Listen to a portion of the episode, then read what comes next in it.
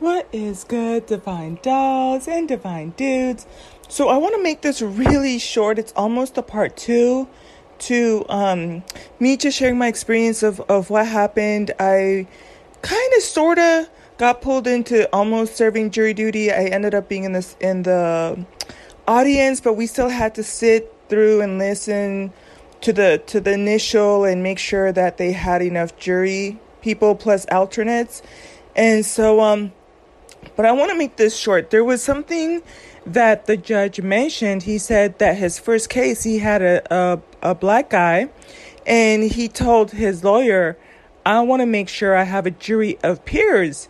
And, you know, that's something that I grew up with, you know, and being pro black, it's kind of like, oh, well, did they have a jury of peers? Were, were there enough black people on there and that type of thing? And one of the questions that I found myself musing about in the last podcast was just, you know, I could see back in the days when, you know, um, you would have all male or all white juries, and then people would be getting lynched. But I think in today's day and age, I mean, to me, I think it, it, it could almost come across as abusive. Like, don't ask me to be on the jury thinking that just because I'm black, I'm gonna plead not guilty. And and then I'm gonna keep it 100 with you. Um, I mentioned in the last podcast, thankfully, it wasn't one of us. You know what I'm saying? Um, but um, on either part, you know, the person who did it and the person who, and, and still respecter of life, you guys, because this thing, um, I talked about how I just I I'm not happy with loss of life. You know, um I feel it more for my community. So it's the same way you would feel it more like I feel it more when my grandaunt passed or family members. Will I feel bad if my neighbors pass? Yes, they're not related to me, but still feel it nonetheless. But I was just like, ooh, let this be one of us. And then let me find out he did this to to another one of us or to a woman? Oh bruh, bruh. nah you gonna do time. No sympathy over here. And i think that it's even things too like i mean if anybody's gonna ever have a, a you know um what do you call it? A client you know? And your black client um, is a man asking me as a black woman, no, I'm not your peer because I am woman identified, right? I know that not a lot, not a lot of black women are, and I almost wonder what role that plays to contributing where we are in society, you know, where, you know, one of the things I wanted to mention, and it's coming together seamlessly, I always uh, talk about how sometimes something is on my mind and it, I wait until the right time when I can seem, uh, I can stitch the pieces together, but it, it, it, um, it affects our community, but it's to the point where I've talked about how black women are cutting and pasting what it means to be black, but I also think that unfortunately, when did being black mean being pro degeneracy. Like, I don't want being black to be associated with OJ. I don't want being black to be associated being with Bill Cosby. I don't want black to be associated being with R. Kelly. Like, no, I'm not with the shits. Like, it's not, I'm not going. So, um, but a lot of black women have taken on, you know, what it means to be pro black means that we are not holding each other accountable. So then what happens is you have it to where it's starting to cost us, right? Um, there was one black judge in particular. I don't remember the case right off of the bat, but oh, I think it's the the one that I've been talking about, the story I've been talking about lately, um, where it was this one, um, obviously a black guy. He had like seven counts that he had been brought up on, and the, it was so egregious. Like, I mean, it was just when you talk about the angels covering their faces, you know, from how dark the energy is.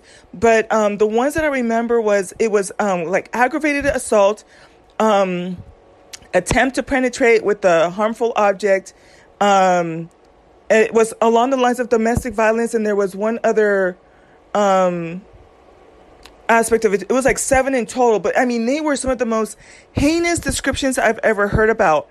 Well, um, and this was domestic violence against his girlfriend.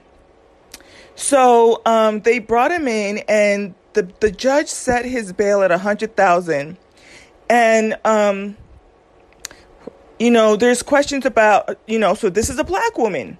Why are you letting this person um, have bail so low? And why, um, yeah, like he shouldn't even have had bail. So she, um, the mom, on top of that, right? The mom went and bailed him out. She put the house up and to get the 10,000 posted bond. Two days later, he comes back. He kills his mom, who posted bail for him kills the girlfriend that he was trying to kill in the first place in a vicious manner and kills the father that was there. And unfortunately the father bless his heart he had served in um i believe vietnam. But the, the reason he was in a weakened state is because he had been going to chemotherapy for cancer. So he you know god bless him. I mean he's deceased but it's like i can't imagine how you know, um, incapacitated he would have felt, you know, having served all that time, been through so many things, and he couldn't even protect his own wife and daughter. But um, we've heard about it time and time again. You have these black women judges who think that they're, you know, being pro black. And when you hear even our young ladies, we have to be so careful. I, you know, um, I was watching something about I think it came up in my algorithm because I was talking about how Steve Harvey and his wife Marjorie have a foundation that helps black boys. And so because of that, something came up in my algorithm where they had a, a camp for black for black girls. And I couldn't tell you how many times black girls will say, I want to be a judge because I want to help the black community. I want to be a lawyer because I want to help the black community. I want to be a nurse or a doctor or a teacher because I want to help the black community. And it's to the point where, you know, we've put it into black women's head that, oh, um, now you're going to cape for us. Now you're going to cape for our degeneracy. And I couldn't tell you how many countless black women judges are now being under heavy scrutiny, as they should, because they've been letting these people out on bail and putting them out onto to the street and giving them light sentences. And a lot of the times when you look at these um, reform panels or reform community um, outreach, it's women, right? It's it's black women giving them second, third, and fourth chances. And one of the things I've learned about um, how it works when you try to quote unquote reform or give them multiple chances. I couldn't tell you the countless times I've noticed as soon as they hit the level of aggravated assault, you better trust and believe before they take you and or someone else out and themselves out that is going to escalate to murder. By the time this 17 year old, 13 year old, 20 year old, 30, 40 year old has done some type of aggravated assault, you better trust and believe that in their last breath, they're going to either end up in jail for in prison for murder. Um, either they're going to kill themselves and or someone else, but it leads up to murder. Um, and so then you have these judges and these lawyers who are defending these type of people and saying that they can be reformed, but the stats and the numbers are not lying. And I think the community is fed up with it. You know, I think that the days of us trying to cape and try to carry that cross and that burden, those days are over.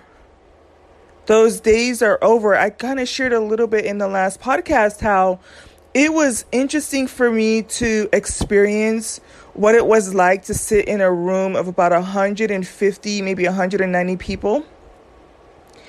And um it's it's one of those things where you hear how much hurt and pain is caused um, with the loss of a life, you know, And as a whole, we're not. I, I mentioned how, you know, it was mostly white people that were kind of putting their foot down and at the preliminary you know you're supposed to give your statements and part of the part of it i think that they knew that they weren't going to serve anyways but it was just kind of like sending a message to him like you know if you murdered someone you know like, i don't think i can sit here and try to let you off the hook and the, you know the lawyer will say well you know we have these codes maybe it's not murder maybe it could be manslaughter because he was provoked but again as i close out here I have to give kudos. I think that um, I think he was a his, uh, Hispanic guy, right? Um, he was a little bit on the chunky side, a little bit of like the really curly hair and type of thing. One of the youngest in the room, but he said, "I'm an adult, and." I'm not going to let something provoke me to where I have to take someone's life. And believe it or not, as much as I say that the white people you know, both men and women kind of put their little slick statements in there. It was his courage. He was like, I think, juror number like maybe seven or eight or something like that. So, you know, the first ones they kind of fumble through what they have to get through and that type of thing. Um, but when it got to him, I mean, it just changed the whole tone for the, you know, beginning of day one and, and going into day two. But you know, I think I've I've been leaning towards, and I know Divine Source has been working with me on this. Age of Aquarius is very much about individual. So Age of um, Age of Pisces was about the collective, and Age of the collective. That's where you would have people like Bill Cosby be able to say, "Well, Harvey Weinstein did it, and Elvis Presley did it, and Hugh Hefner did it," and got to point his finger and hide under, you know, collective, you know, men other men, other white men. Age of Aquarius is very much about good and bad. So it's not all good, all black people are good, not all black people are bad. Not all Hispanic people are good, not all Hispanic ba- people are bad. Um, same thing with, with white, right? It's going to come down to moral code. Are you doing good or bad? Right? And it, it, it can be a little bit difficult because I think that as a collective we do sort of move a certain way, but I think that we're at the inception of the age of Aquarius where we're learning how to take people at you know matching the energy. And so maybe 50, you know, I, I did a podcast on this. There was a book that talks about the like not the decans, but every 20 years has its its cycles. And so even 20 years from now, you know, and even 20 and 40 years from now, so kids who are in high school, junior high, kindergarten are going to be more in that individual mindset, right?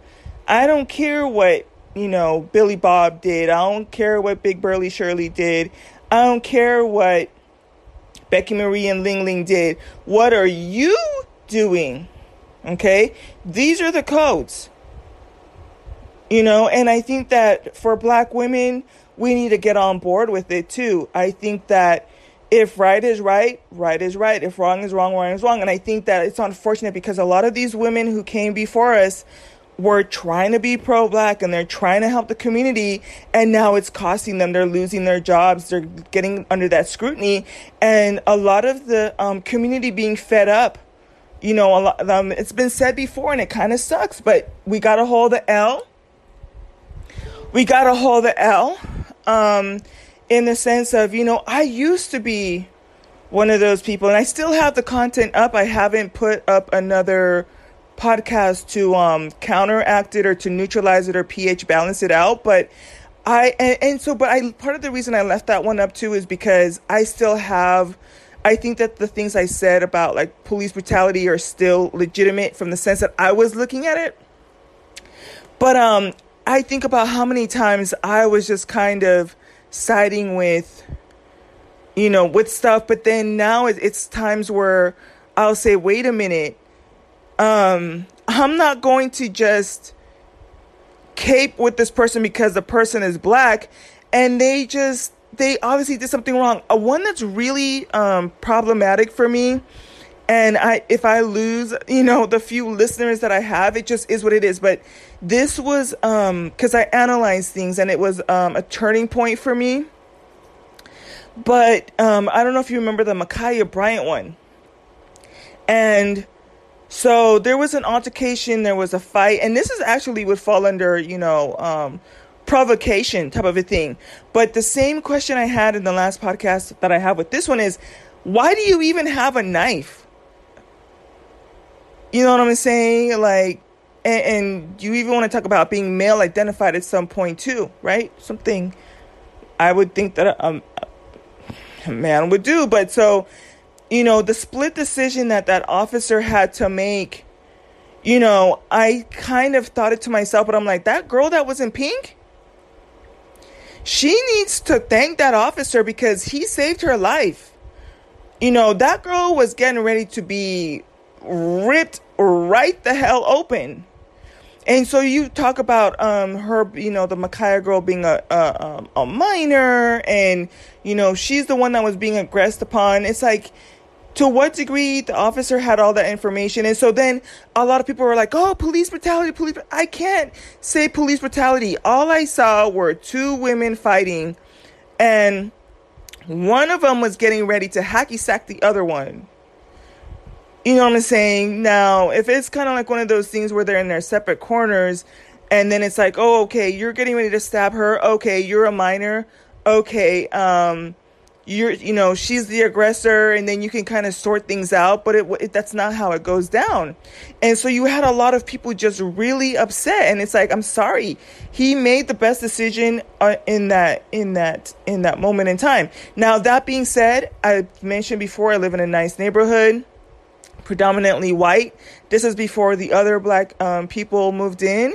And I've had an officer pull a, a, a gun on me in front of my own house. Right? I was walking to my car. I had passed them no problem. They hadn't tried to stop or apprehend me or anything. And then all of a sudden, um, I had walked past them and then I heard, Hey, where are you going? I turn around and I'm looking down the barrel of a gun. Right? I'm walking to my car um, had to end up explaining that to a judge, and the judge had to um, apparently they had to repri- repri- reprimand that person. I've had situations where I remember I was really young, 1920.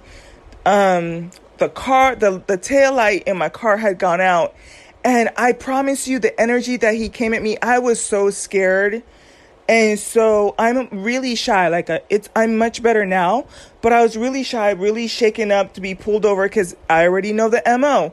Um, one of my neighbors actually, he just sold his house, and his granddaughter, white, the police pulled her over and shot over a hundred times into her car. Right? This is in supposed to be in a nice neighborhood, right? And that's a white girl. So what does my black ass look like getting pulled over by the police? I didn't, and so he comes over and he was just super aggressive, so angry. And I, you know, I told him, um, he's like, do you know your tail light is out?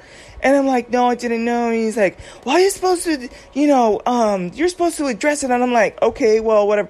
He gave me the highest mark. I, I want to say I paid like maybe a hundred on that, the, the fix a light thing.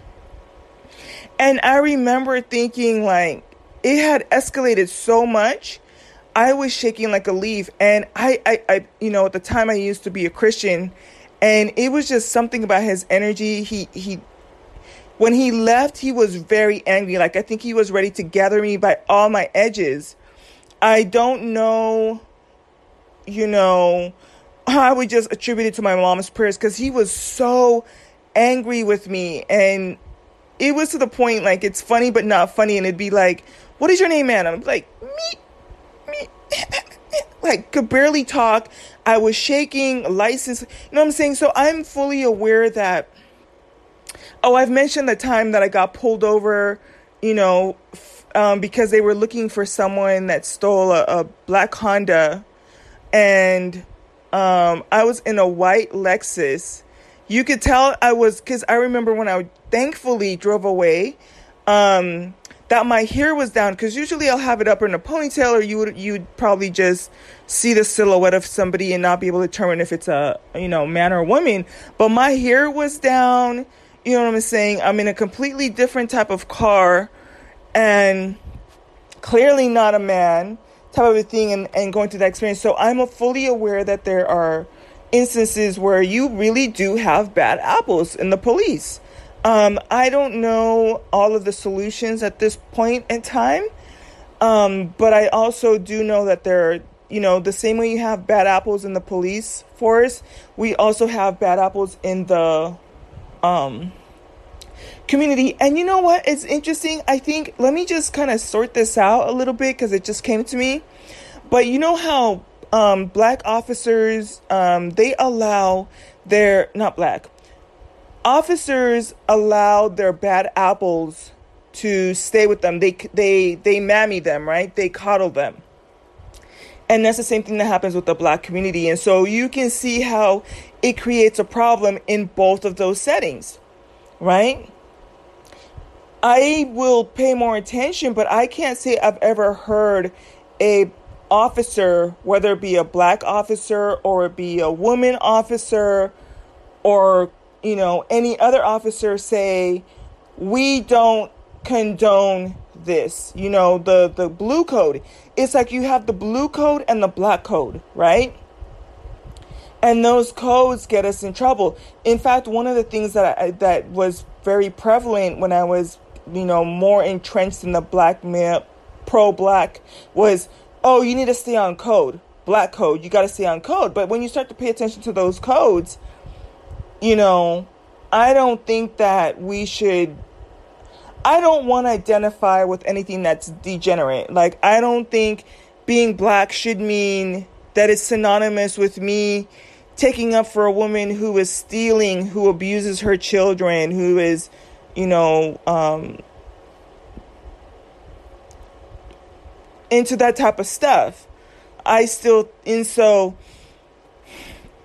same way how you have um, the blue code, it's like at all cost, you know, they have it very strict in their law enforcement that you don't talk bad about each other. And they do it with their hazing practices, part of the indoctrination of them getting, you know, sworn in is you understand under no cost. It doesn't matter if, you know, your partner is wrong. You know that's how you end up with these like uh thing like with with the chauvin. You have these newbies but they had already gone through training where it's kind of like this is your superior. You don't stop what he's doing. You don't interfere with what he's doing. And it will be interesting to see when it goes to trial the dynamics of what it means to keep a blue code and so but that's what's happening with with i think these black women judges and these black women who are championing and, and at the forefront of these reform and rehab things. And let me just close out with this too. Um, it's interesting until one day I'm just not recording anymore and I'm just murked, right? But um, the whole talk about releasing all of these felons back out into the into the public and you know, like I think it, it all sounded like fun and games until you started to see the increase in crime rate. And then now I have to worry about my, my parents. They're they're, you know, senior citizens. Um, now I have to worry about my 15 year old niece, right? I have to worry about my safety too. As a woman, right? Um, and for my, my minor niece, I, I am very familiar. I think was it like a year ago? This guy was talking about how he would deliberately just look for black women to rape them and to assault them and just put pick them up in a van. And if he could um, them. And I had explained that to my brother and say, you need to make sure that she has protection when she's walking to and from school. You know and so all of these things that we are fighting for it's kind of like oh discrimination discrimination no but did they do the crime though i think that it's one of those things where we got dumbed down and we're majoring in the minors because are there people who um are spending time for something that a crime they didn't commit? Yes. Yes. Right?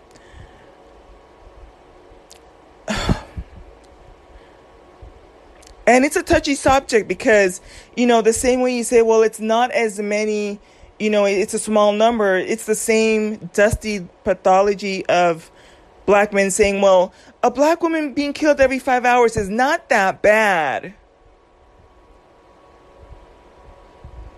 You know? Um, but, anyways, let me hop off of here. I'm about to head on out. I just wanted to kind of fine tune some of the things I was saying. All right, until the next podcast, bye.